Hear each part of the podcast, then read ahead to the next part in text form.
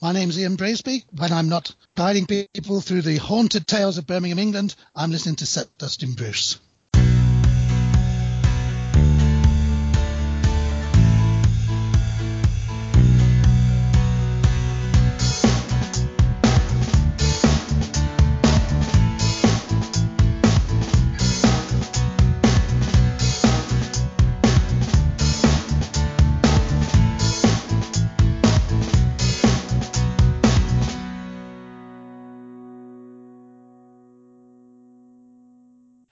Everyone, and welcome to a new episode of Set Listing Bruce, your podcast all about Bruce Springsteen, his music, and mostly his fans. I am your host, Jesse Jackson, and joining me today is, I talk about this all the time, one of my favorite things is when someone out of the blue emails me and says, Hey, I like the podcast, Jesse. I'm really enjoying it in this case, uh, Stephen didn't even ask to join me. He just gave me some nice compliments. So thank you, Stephen. You're very welcome, Jesse. Thanks for having me.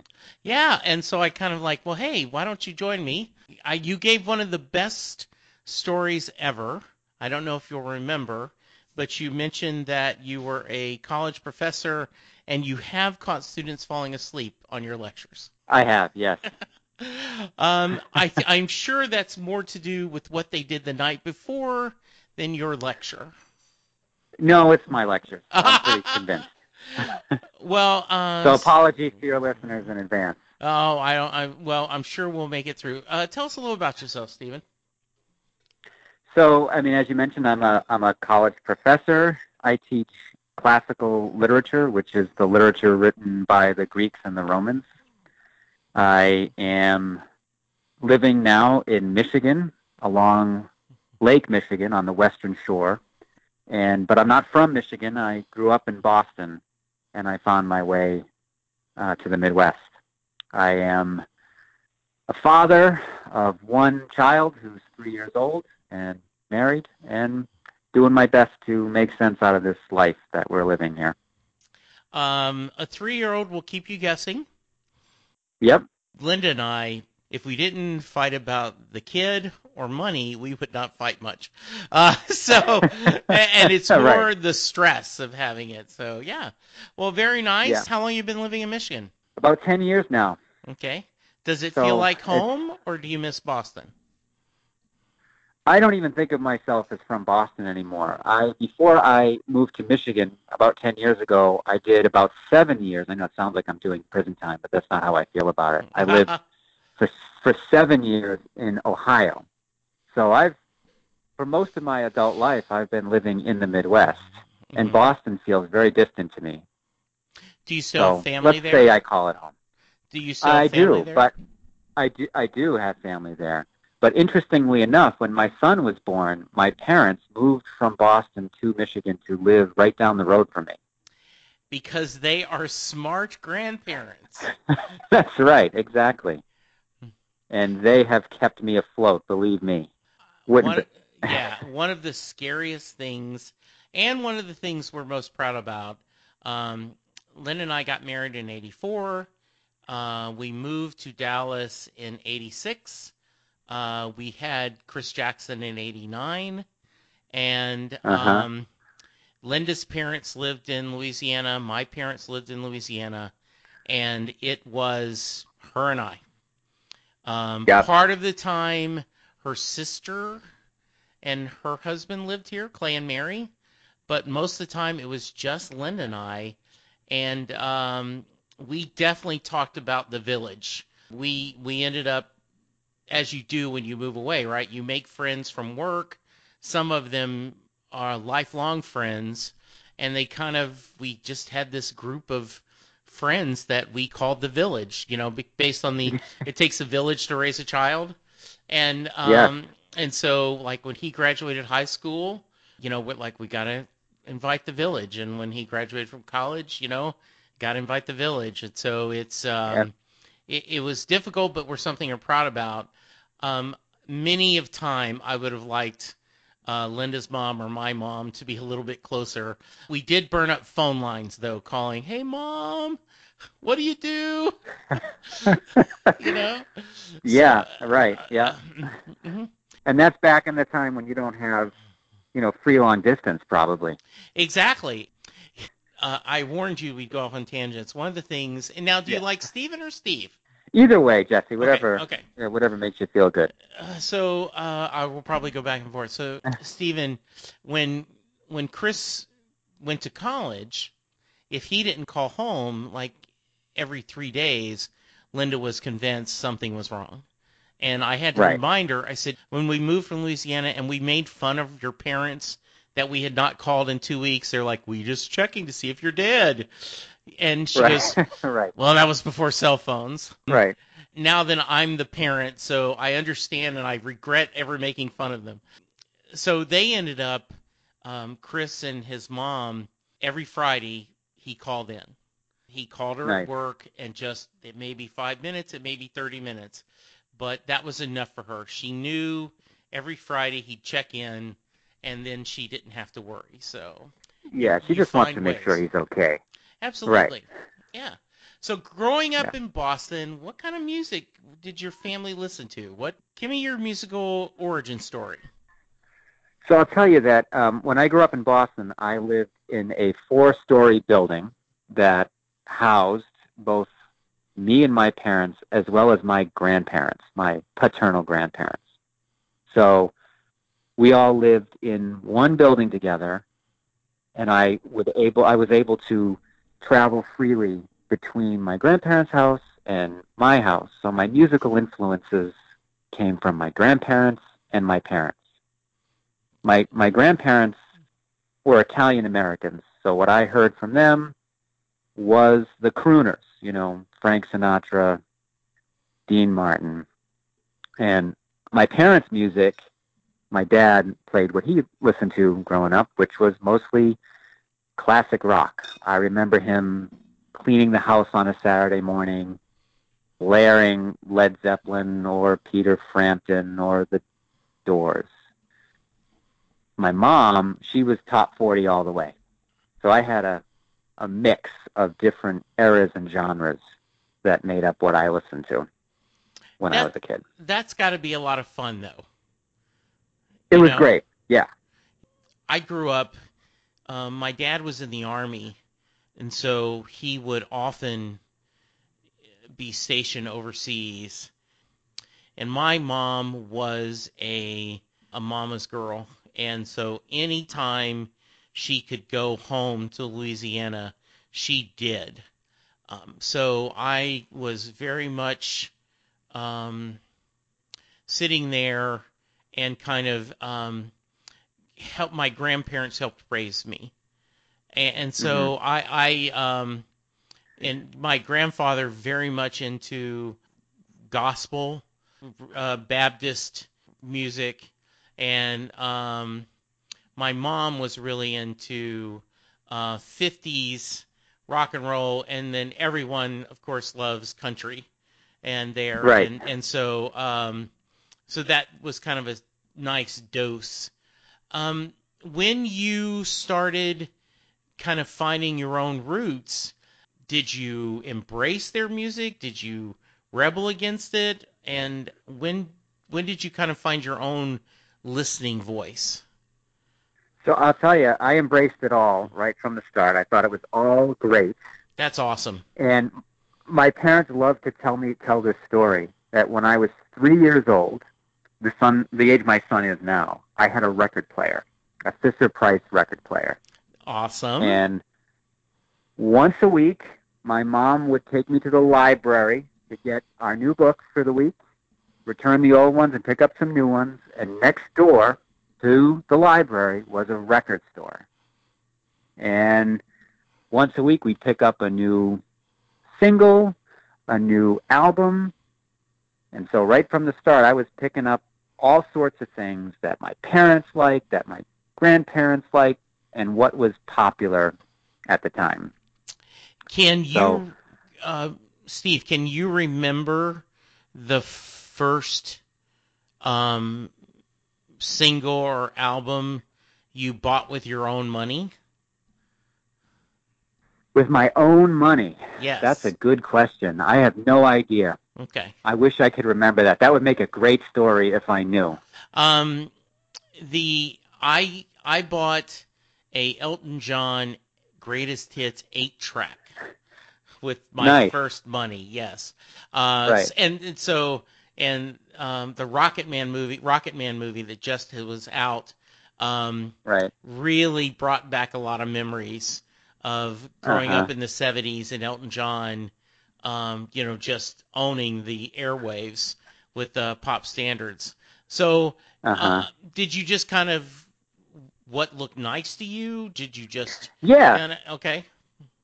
Yeah, it would be what looked nice to me, or hey, Grandma plays that Frank Sinatra song. Can we get that? Okay. Or you know that, or I heard this thing on the radio. What's that? Can we get that? Okay. And so, sometimes my mom would say sure. Sometimes she'd say no. But you know, you know, of course, I grew up uh, when I was coming into my own music, beginning to discover my own music. It was the mid '90s, and so grunge was popular then. Mm-hmm. And so I started listening to that because that's what my friends were listening to, and I wanted to be cool, and so I did. And I don't know what I bought with my own money, but yeah. So my own my own music was was very much in the '90s, and as you know, the '90s was not Bruce's coolest time No. for a teenage boy. No, I mean he was um you know, he's busy, you know, being a dad. Being And, a uh, dad, right? yeah. I totally get it now. Yeah, uh, absolutely. Um, I love the story. Um, he tells that, you know, rock star hours. You stay up real late, you get up very late, and Patti going, you're Right. missing it. You're missing it. Right. The morning is what happens. And so Right. um, he learned to make pancakes, and um, I remember once on 60 Minutes, they were interviewing Jimmy Buffett, and he talked about that. Um, I read an interview with Bruce Springsteen saying that he made pancakes, and he said, "So do I." He says, "So maybe one day Bruce and I can make pancakes together." You know, as dad, you know, we're the official Right. pancake guy. Um, Right. yeah. So when do you um you're loving grunge, you still have this um you know, attraction and loving, you know, top 40 and and the crooners, um you know, classic rock, but when did you discover Bruce?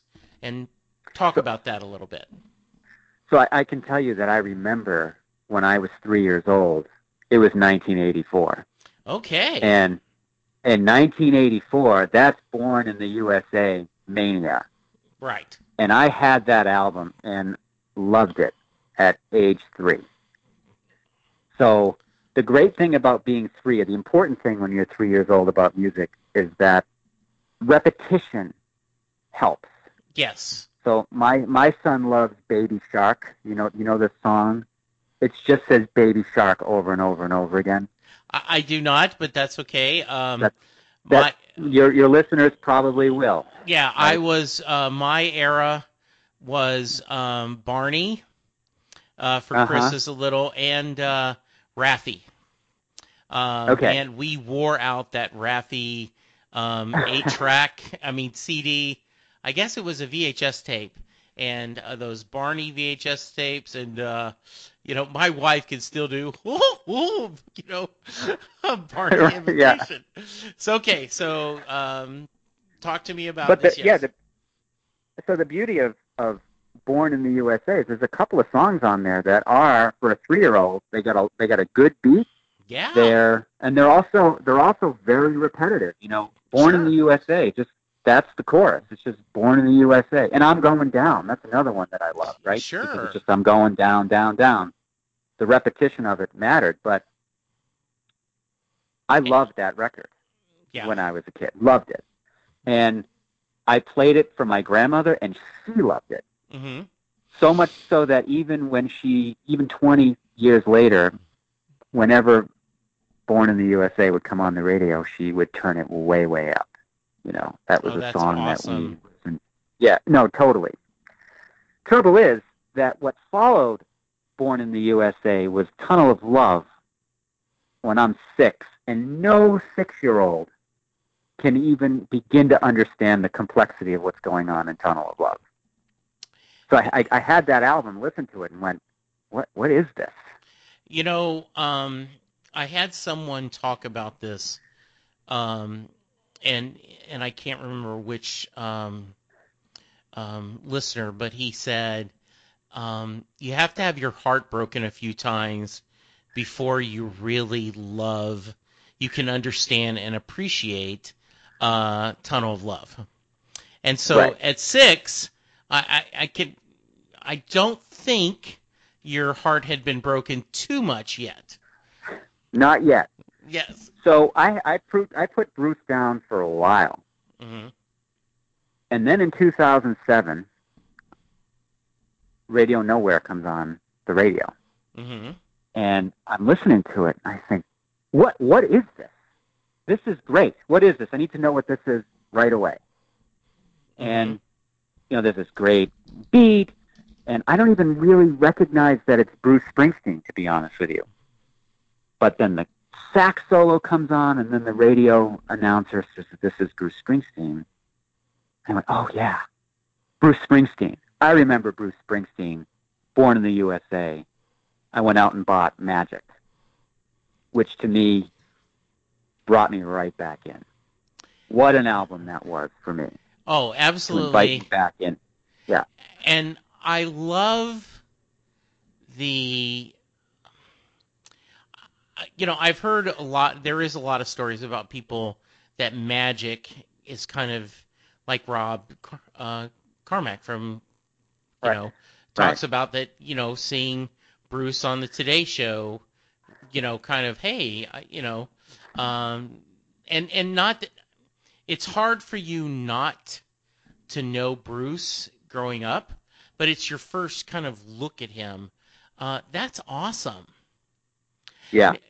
Now, have you gone back afterwards and um, visited the back catalog? Oh yeah, I have.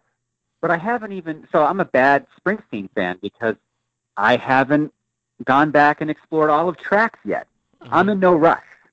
right. But I went back and I got Born to Run. I mean, I knew Born to Run and I knew Thunder Road because those Sure. songs were on the radio. yeah. What I didn't know was just what a great album that was. And I spent a lot of time with Born to Run. And then, you know, I, I went back and explored Darkness on the Edge of Town in Nebraska and the river, and I realized that there was a whole treasure trove of material here, and he is an incredible songwriter. And so, yeah, that started, and really in, in 2007, I began my journey backward, but also trying to stay current with what he's doing now. Yeah. So I had a guy in a very early podcast. Um, I don't remember how we got to it, but I said that I would be perfectly okay with a concert set list that started with cuts from Tunnel of Love going forward and nothing beforehand. And he said, Oh, me too. Yeah. and he said I would be happy with a set list that um, goes to darkness and backwards and nothing past darkness. Um, I wouldn't mind that concert either. yeah, that's what we talked about. But yes, because um, the Rising was the album that really got me going from the casual fan to the kind of passionate fan. Um, I, you know, I, I have this. There's something special because um, I I heard Magic as it came out. I heard Working on a Right. Dream as it came out. I listened to Right. Wrecking Ball. You know, um, I was not a big bootleg guy, so High Hopes were all new songs to me, except for the ones they redid. You know, Western Right. Stars, all of this were, um, you know, just I, I wanted to hear them. Um, Yeah. so, based on do you is is Magic still in your top uh, list? I think it would be. Yeah, just because it was my entry point. Mm-hmm. And that's what's so great about Bruce, right? Is he's got all these really great albums. Magic, I think, is an underrated album in Bruce's catalog. I know other people have said that. That's not new, but I have a, I probably have a strange top five. I don't even know if I've ever thought to give a top five of Bruce albums, but it's it, it's probably not the ones that people would normally put in the top 5 mm-hmm. You know, Magic. I love Tunnel of Love now. That's yes. a great album. It, it might even be my top one. I'm not sure how it all shakes out. But yeah, no, Ma- Magic is still it's still up there for me. And I mm-hmm. think Wrecking Ball is great also. But you know, maybe it's because I've had the opportunity to to watch this come out in my lifetime that these records might mean a little bit more to me than they might someone else who you know was there when yeah. Darkness first came out.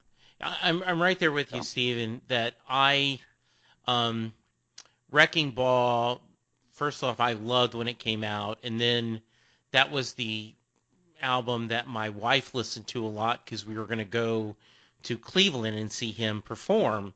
So that's still one of her favorite albums. Right. well, cool. Yeah, and go ahead. And I, I would say that you know, for me, I, what I really enjoyed, I like the way mature Bruce writes and thinks. Uh, you know, he, takes these themes that one finds in Born to Run and Darkness on the Edge of Town, and the themes they age along with him you know, he, he's not like an artist who might go up all the time and just play the same songs over and over and over again or try to do the same thing try to hit that same you know magical note that made him big and famous. You know after he after he does born to run uh, after he does born in the usa he basically breaks up the band. I mean not exactly right away but he strips it down immediately afterwards. Done that. Not going to try to copy that. He's someone that evolves with time. And watching that happen in his music is, is really, really uh, interesting to me. And that's what we're seeing, I think, in some of this back back half of the catalog.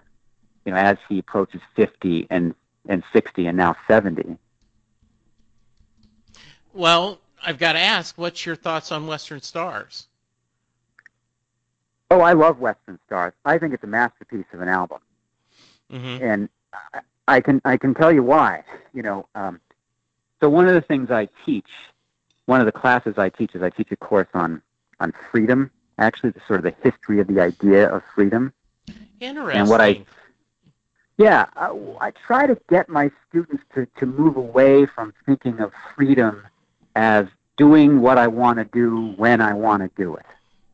Right that m- most philosophers in the history of Western thought tend to see tend, tend to define freedom that that's that's viewed that way as license, doing what I want to do when I want to do it. Mm-hmm. And I see in in some of these early Bruce albums, like Born to Run, freedom is all about getting out. If I can just get out, then I'm going to be happy. Yes. But even in those songs, like you know, Born to Run or Thunder Road, there's a recognition in Bruce for all of his youthful exuberance that it might not work out. The highway is jammed with broken heroes. Yeah, and um, the I I just recently um, had a guy his episodes are going to be out in a couple weeks ago, a couple weeks, but he said that he thought Western Stars reminded him of Nebraska. And I went, right. wow, that's. But he said because they're both stories. And right. um, and I get that. You know, the more I think about it, because Western Stars feels to me, and I've said this several times, a collection of short stories um, with yeah. the theme of of of a little bit older, uh, yeah. you know, characters set in the West, and it's it's really um, cool that, and and I just always love the fact that one of my um, musical heroes is pushing himself. That he is Yeah. trying to do things better. So I, I like that a lot. So I'll tell you that perhaps this is the classical literature professor in me that is seeing far more than Bruce intended. Okay. But I'm going to say it anyway. That when I see Western stars, that phrase, I think of a poem by Alfred Lord Tennyson called Ulysses. okay.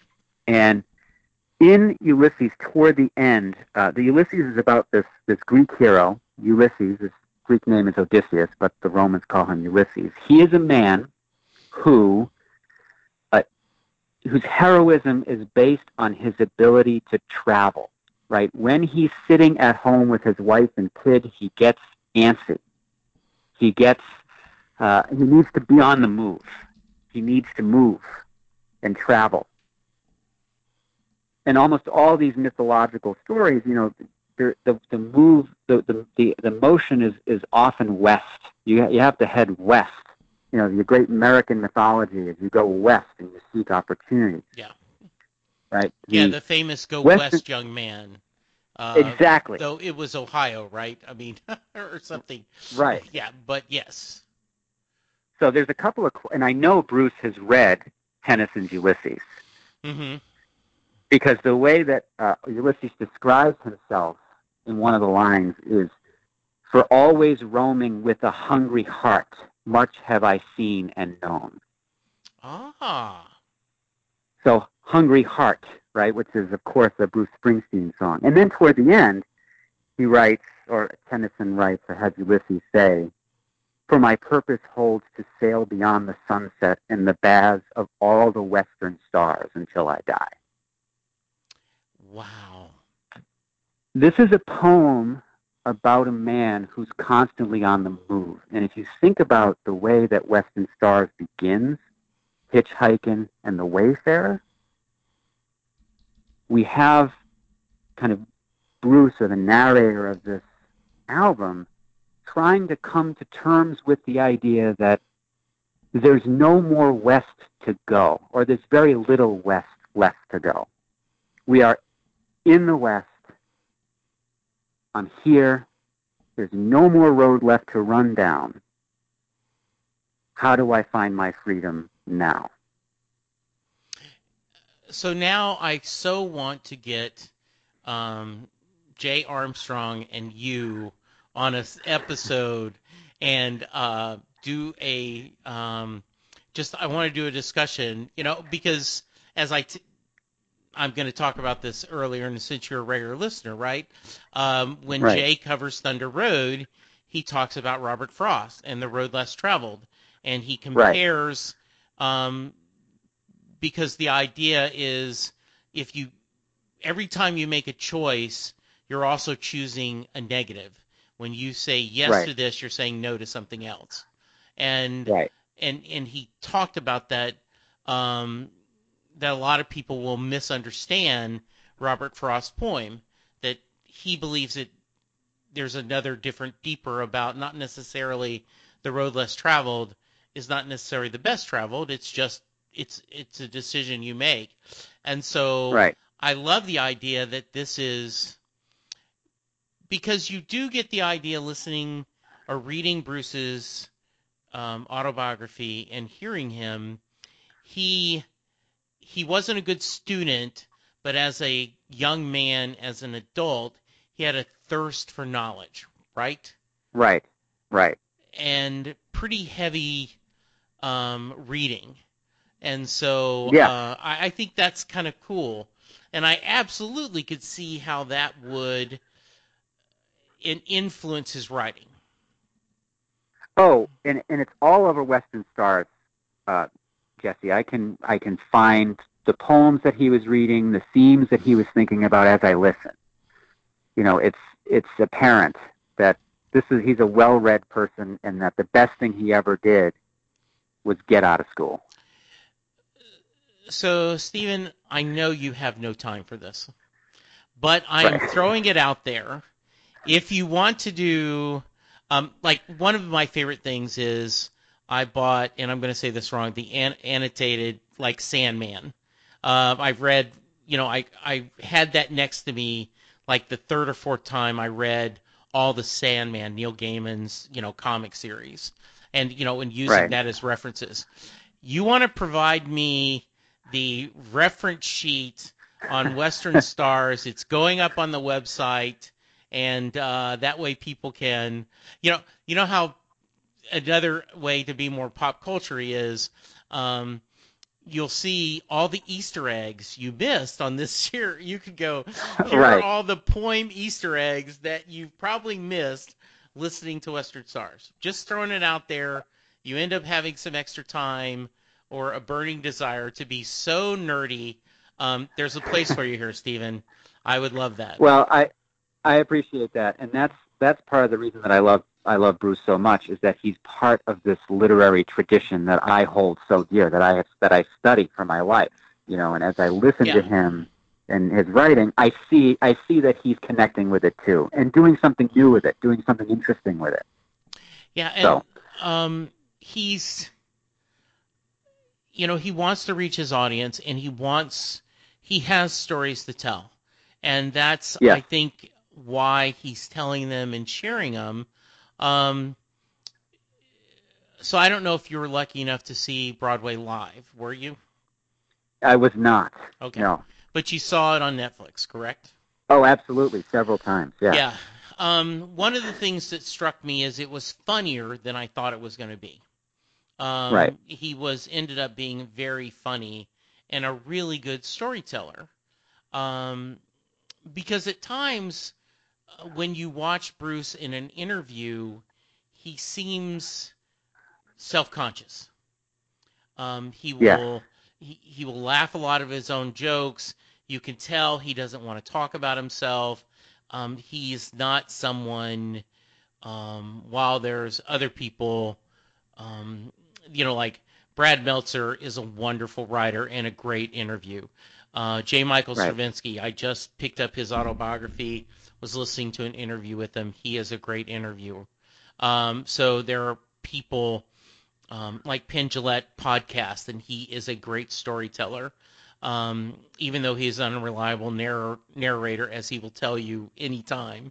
Um, S- Bruce shares his stories in the music and in the lyrics. Right. But when he was on Broadway, I think because he looked as this as a a spoken song almost, he was very comfortable sharing that and it came across very well. Yeah. Yeah, I think that's right. Yeah. So And- go ahead, Stephen. No, I was just going to say the way that he, you know, the way that he's able to take material from his own life and spin it into its own narrative. It's it's actually kind of incredible. One of the great things that Bruce is able to do is to take this really big issue, like fathers and sons. That's a huge theme. How do fathers relate to their sons? What does freedom mean? What does justice mean? And he's able to kind of narrow or home in on one character facing one situation that where where the, where the character is facing this this dilemma, and it's a massive existential dilemma. And the great thing about yes, go ahead. Sorry. Well, I was just going to say, I think a great example of that is American Skin. Um, Right. 41 shots. I mean, um, there are people that will say, well, you know, he doesn't, he doesn't take the policeman's side, but he does. You know, Yeah, he don't. He absolutely does. he right. says, you know, is that a wallet? Is that a knife? This is your life. I mean, you know, he uh, he's understanding that in this situation there are split second decisions that if you guess wrong can lead to horrible consequences. Um, right.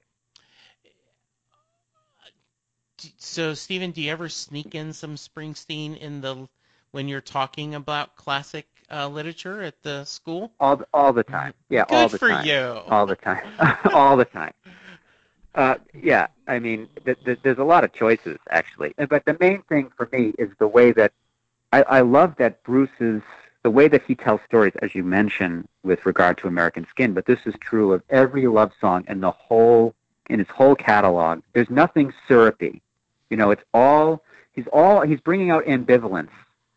You know, even when things are going really, really well, there is still some there's still some sadness there, even amid all that happiness. Yeah, You know, um, There, uh, one of the things my friend and I, Sam, and you know, if you're doing the set listing Bruce drinking song, take a drink because I mentioned Sam, or that's a bingo square. um, you know, he says often Bruce's characters um, have a past.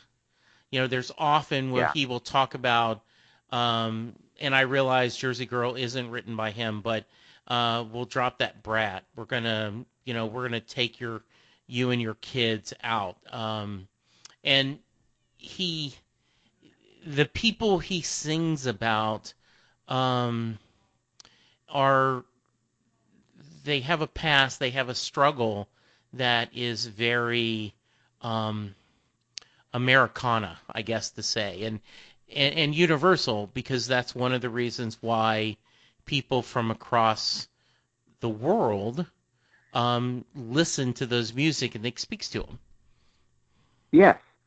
You know, and that's, that's something I try to talk to my students when I'm teaching classical literature, right?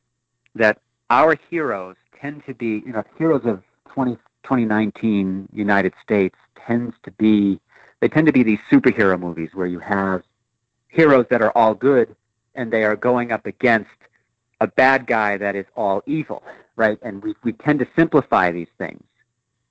Bruce's music, his, the stories that he tells, and classical literature, it doesn't work that way.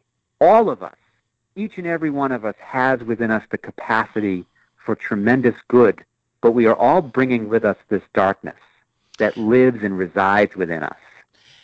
Yeah, and I think like um, the TV series Justified, which my wife and I love. Yeah.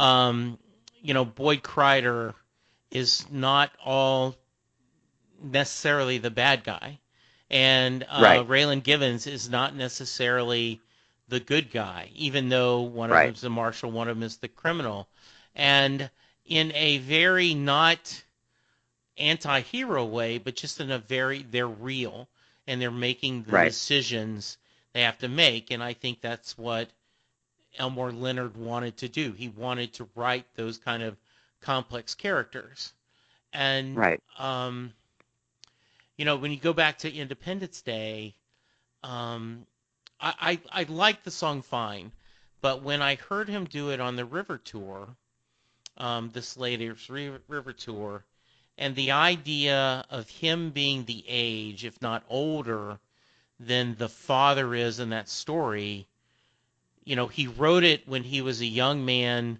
looking at his father, and now then he's singing from the almost the father's perspective to the son, and he's thinking of his sons. Um, really brings a Yeah. lot of depth to that song to me. And yeah, and uh, I, I love that understanding of that song, Jesse, because when I hear it, what I hear is uh, Bruce beginning, or the character, the narrator of that song, having to take responsibility for things that are not necessarily his fault. If if he wants the relationship with his father to go a certain way, it's going to be on him. The first line is, Papa, go to bed now. It's getting late. That's not something a son usually would say to his father. It's the other way around. Exactly. So he's someone that if if I'm going to get whatever I'm going to get out of this relationship, if there's anything, it has to come from me. I have to be the driving force here. And and you know that Bruce is writing that writing that song. He's about turning 30 or so. It makes sense. That's that's where you are. Yeah. You talked about, and I love the idea you mentioned that most of there's very rare Bruce gushy. He's not going to do Paul McCartney's silly love song. Not that No, there's anything right, wrong no. with that. I'm not There's nothing. No, there's nothing wrong yeah, with that. No. yeah. Um, and Billy Joel writes some beautiful, you know, um, love songs. Um, Bruce's tend to be tougher than the rest. Yeah. Um, you know, I think one of the most um, "If I Fall Behind" is one of the most Oh, romantic, but it's tough. I mean, and I I often will, if someone I know is getting married, I will print the lyrics and put it in the card I'm sending and say, I think this is as good a a poem or song about marriage because you you are going to your steps won't be the same. Um, Right. Lynn and I talk all the time that uh, we hit uh, 35 years of marriage this summer, and um, Congratulations. Thank That's you. great. Yeah, and you know you can there is there is very few days where it was 50-50. Um, sometimes it's 90-10, sometimes it's 10-90, and your hope is that um, no one carries the heavy part all by themselves majority of the time. That there are times when you know your partner is doing the heavy lifting because you need them to, and other times you Right. do the heavy lifting because they need you to. And Right. um, and I love how he talks about that, and Yep. um, and that simple phrase, "If I fall behind, you know, I'll wait for you, darling. Wait for me." Like Right. I, I'm, I'm, I'm promising you that I'm gonna wait for you if you get behind. Will you do the same for me? Is just lovely. Right. And it's and I hate to say it, but I don't think he could write that song without his divorce. No, I don't You think know? so either. And It's it's yeah, he Mhm. he's always moving from this place of of loss, you know, that he that's there's a depth to what he's doing because of of his own experiences and that's how they get into the songs, I think. But anyway, I cut you I cut you off. Sorry. No, no, no. I'm that's perfect because I, I agree that there is when you hear him talk about his first marriage and when he writes about it in the book, you know, he's very clear that this was on him. That Yeah. um it you know, he's looking at this beautiful, wonderful, amazing woman and going, She's gonna figure it out. I'm not worth her. I, I'm just, Right. I'm not, I'm not, uh, you know, once she figures out who I really am, she's gone.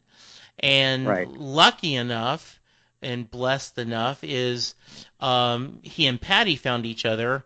And, you know, to quote, you know, Rocky, gaps, right? You know, she's got gaps, I got gaps, and they tend to fill out. Um, and I, Right. you know, they seem to have worked out for each other. Um, and that's kind of cool.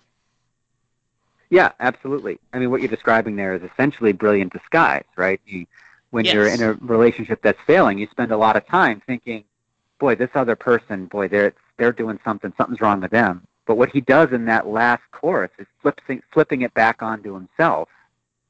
There's there's a that, that's there's a depth in that that's worth paying attention to. Yeah, and, and like even when you go to um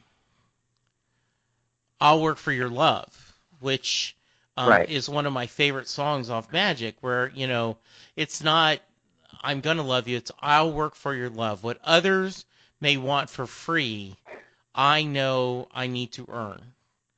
That's Um, right. And, and- keep and keep working at it. If you don't win it and then you have it. That's not how it works. Yes, and um, and and that's one of the things that I've tried to um, when um, friends of Chris or when Chris was looking at being serious in a relationship, that's what we will talk about. You know, we'll say that it is it is hard work, and um, and if you ever start worrying about, well, um, I, I don't want to be, you know, I don't want to be taken advantage of. You you've got to put that apart. That's sometimes sometimes you end up being the compromiser and it's sometimes not fair. Uh, but you just Right. have to hope that if it's a healthy relationship, there'll be other times where your partner is going to compromise to take care of what you need. So, absolutely. That's right. That's right. Yeah. Yeah, right. Um, so we got totally off our agenda, which is awesome. I'm Uh, sorry. no, no, this is perfect. um, I did want to get a couple of the things that I normally do. Um, I, my always disclaimer: the number of times you've seen Bruce is not a fair barometer of what kind of fan you are. But for the record, how many times have you seen him perform? I've seen him only four times, Okay, nothing wrong with that. which no, no, and it's just life stage things. I didn't get to the River Tour because I had a screaming one-year-old, and Absolutely. I didn't get to, and I didn't get to uh, Broadway because you know I just couldn't justify the Yes. the cost at the time with a baby on the way and having a new baby. Absolutely. yes. yeah. Um are there songs though that when they tour next year and hopefully he does and hopefully we're going to get a couple of shows are there songs that you would love to hear him perform live? Oh wow, that's a great question. One that I, you know, I don't have anything in particular. Okay. Um, I, I I know that's a terrible answer, No, no, that's but it's. I'll, I'll be honest with you. You know, the I love to see him live. I really, I it's it's great, but I'm not one of those guys that is gonna go into the pit. I don't care about that. right. And if I miss him, I'm I'm okay with that also. You know, I, I my interest in Bruce is is more. Uh, don't get me wrong, I love the live show, yeah. But it's more about the the experience of of just having him with me whenever I want, and I can call it up whenever I want. hmm You know, pulling up my phone or whatever. So I know that people have really great answers. I want to hear him play "Born in the USA" full band version. I want him to play. I've never seen him play Thunder Road. I need to hear that. Yeah. I, I just don't have anything like that. I, I it's exciting when I see him and he pulls out a rarity or Sure. a song. Sometimes he'll play a song that a lot of people know that I don't know. Yeah, absolutely. Because again, I think I told you I haven't even done a deep dive into absolutely everything yet. I yeah, no, I So- get it. Um okay. Um Mary question. Um just in Mary case question. if you uh, have never listened to the podcast before, and as I say, every podcast is someone's first podcast, uh, Jay Armstrong, who I am now going to get in a three way uh, conference with Stephen and Jay. He is an honors English teacher. Uh, he teaches high school English, and um, they have a whole chapter they devote to Thunder Road, where they break it down as a poem. They talk about all the uh, imagery and the symbolism of the thing, song, and then at the very end of the chapter, the question he asks the students is, "Does Mary get in the car?" So, Steve, that is your question. That's a great question. I love that question. Jay, great question. Um, I love people who say yes to this question, and I know you're one of them, Jesse. You think she gets in the car, and I hope that they or and you are right. But as I hear it, I, I think Mary is just so dang skeptical of this narrator. Of uh, we can call him Bruce if you want. I mean, the, the lyrics build in hesitations. Yes, Don't run back inside. right. You know, uh, he gives the sense, uh, don't turn me home again. There's a sense that he's been there before and she's already said no. And then Bruce goes on, or the narrator goes on to sort of give some of her reasons as to why she might be sending him away, although, you know, we don't get exactly what she said, but we get some hints at it yeah, you know, when he says, "So you're scared," and you're thinking that we're we ain't that young anymore. Show a little Right. faith. Get the sense that, from Bruce's perspective, that Mary is is hardened. She doesn't want to be a part of his fantasy. She might be afraid. She might be saying, "Come on, dude, I'm too old for this. You're too old for this. Where are we gonna go? Where are we gonna run to? Why are we gonna leave? You know." grow up. I can hear her saying, grow up. yes, You know, and, and what's so and Bruce tries or the narrator tries to to, to acknowledge his shortcomings. You know, I'm no hero. I'm not a savior. Right. But all we can do is just go. We get one last. We got one last chance here. We, you know, other people have come, and they've either left you or you sent them away. Come on, one more try. Yeah. You know, and to me, that, that this is a this is probably my favorite Bruce Springsteen song. It, it has to be, um, and it's because it's it's not about whether she says yes or no to me. It's about that that moment of you know of being that we all feel like when we're scared to pursue our dreams. Yes. But it's that that moment before we realize that we're too scared to do it. right. You know, that hopeful moment when you say, I'm going to do it.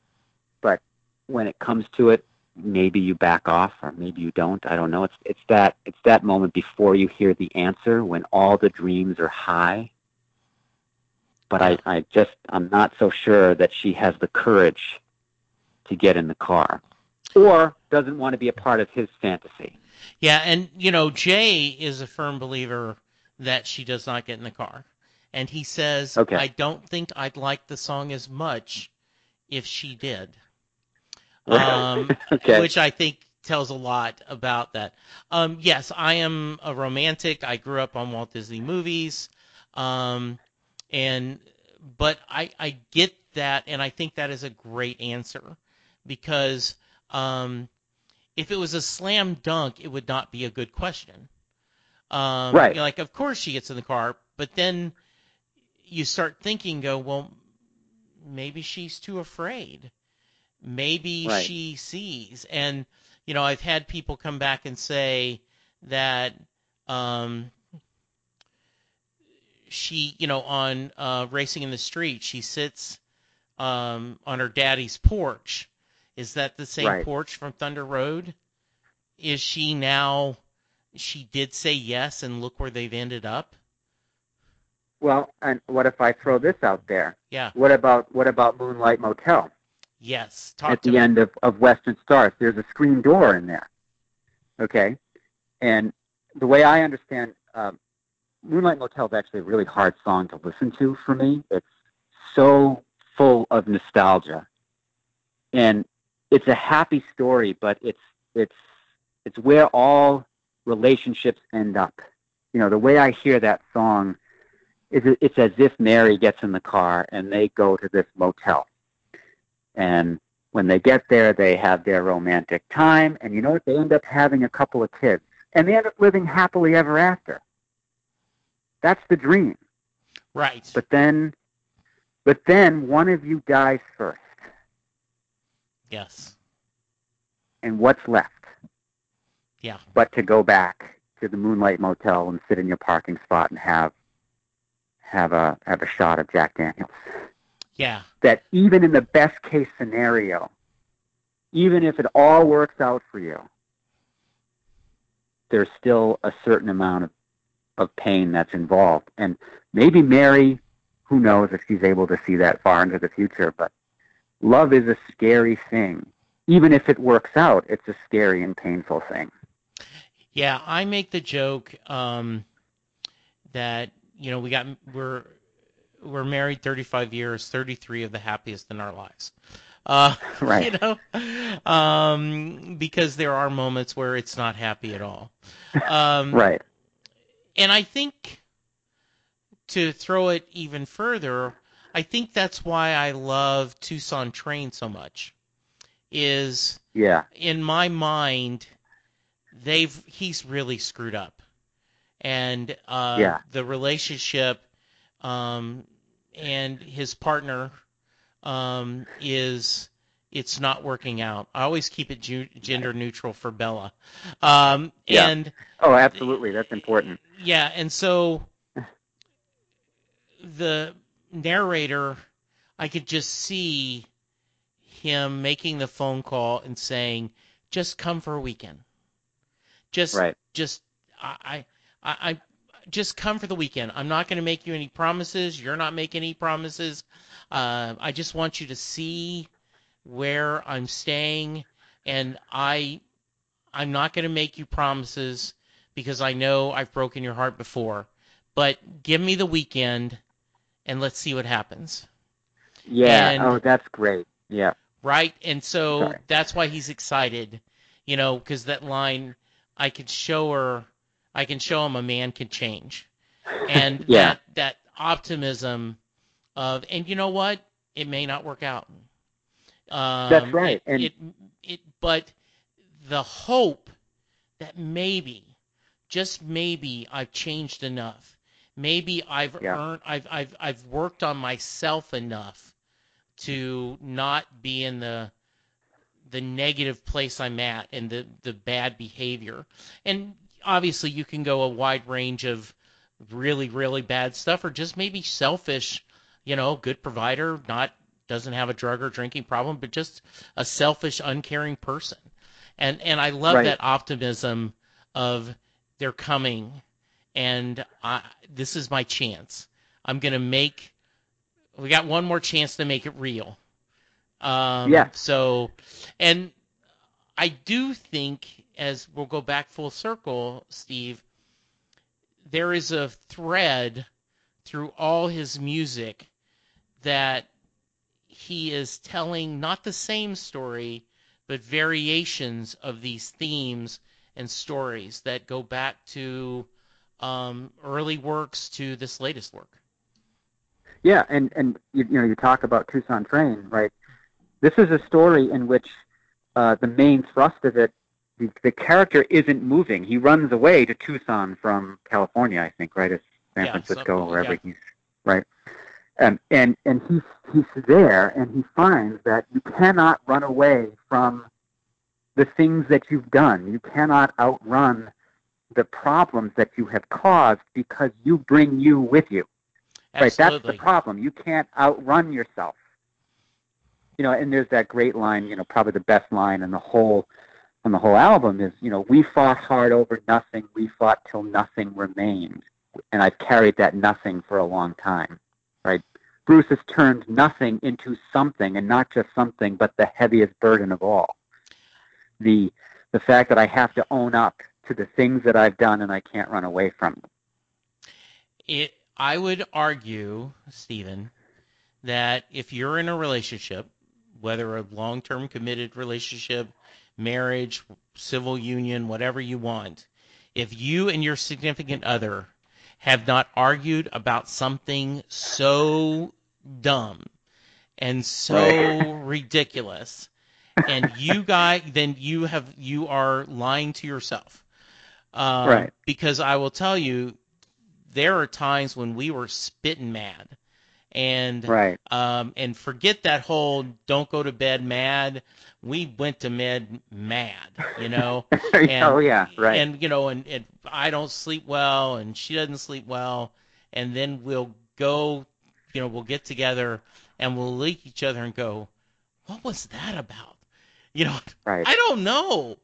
And and you know, and just Right. like, but you just start ramping it. You're ramping, it, and all of a sudden, you, it becomes about winning and not trying to find what's the root cause or what's going on. So yes, uh, I I agree. yeah, with you ego. absolutely amazing lyrics.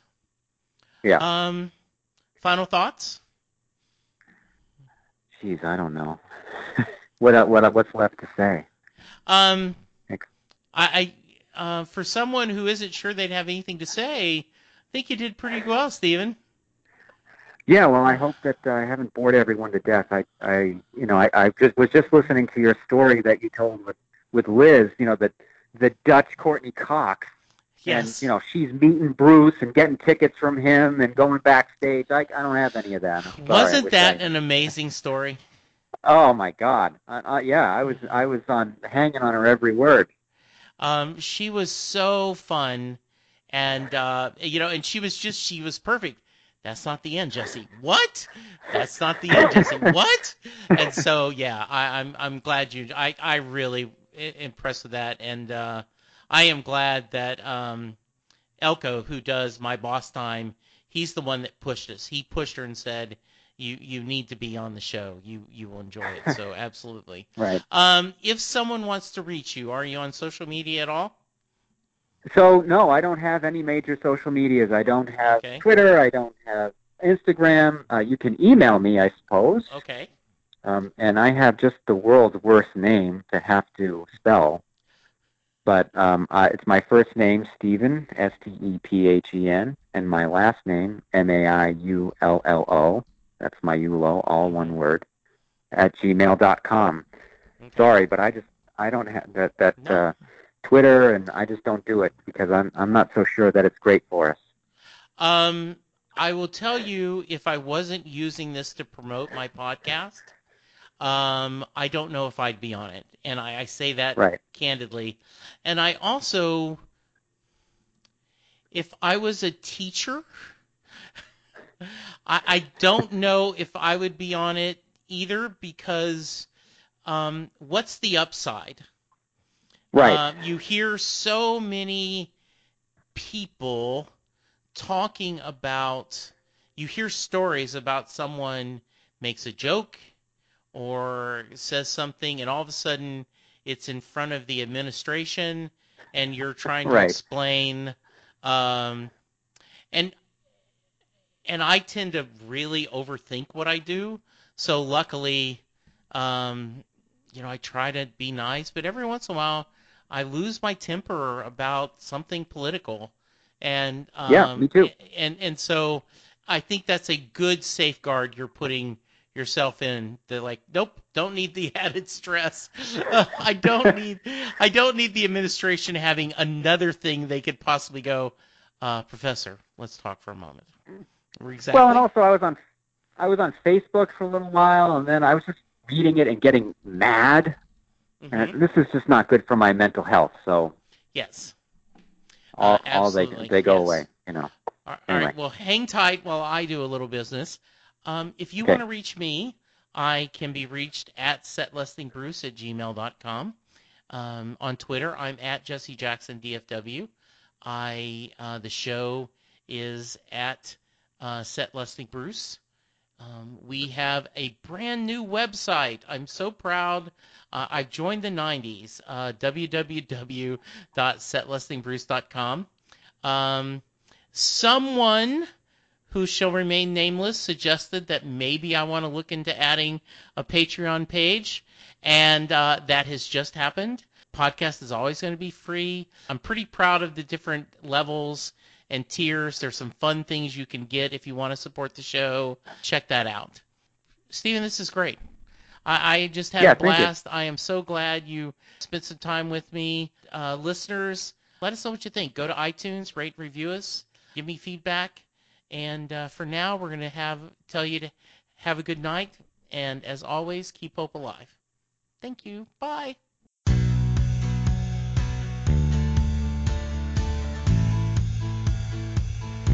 You just heard the fun talking, hard rocking, music loving, album ranking, fan thinking, joy spreading, lyric reading, story sharing podcast that is the one, the only, Set Listing Bruce. Set Listing Bruce is part of the Southgate Media podcast group. The theme for Set Listing Bruce was written by David Rosen, used by permission. It's NFL draft season, and that means it's time to start thinking about fantasy football. FantasyPoints.com features industry leading experts and prognosticators using proprietary hand charted data to help you score more fantasy points. FantasyPoints.com is the place to go for whatever kind of fantasy football you play. Whether you play fantasy football, daily fantasy sports, or do a little bit of everything, Fantasy Points has the meticulously researched content to guide you to victory. And why wait for the fall? Fantasy Points also covers the new spring football league, the UFL. Join the guru, John Hansen, Scott Barrett, Joe Dolan, and other massive names in the fantasy football universe with an exclusive offer. Use code Pantheon for 15% off any fantasy points package, including the all in package, with access to every article, tool, and data nugget that Fantasy Points has to offer. That's fantasypoints.com and code Pantheon for 15% off at Fantasy Points. Fantasypoints.com, code Pantheon. Score more fantasy points.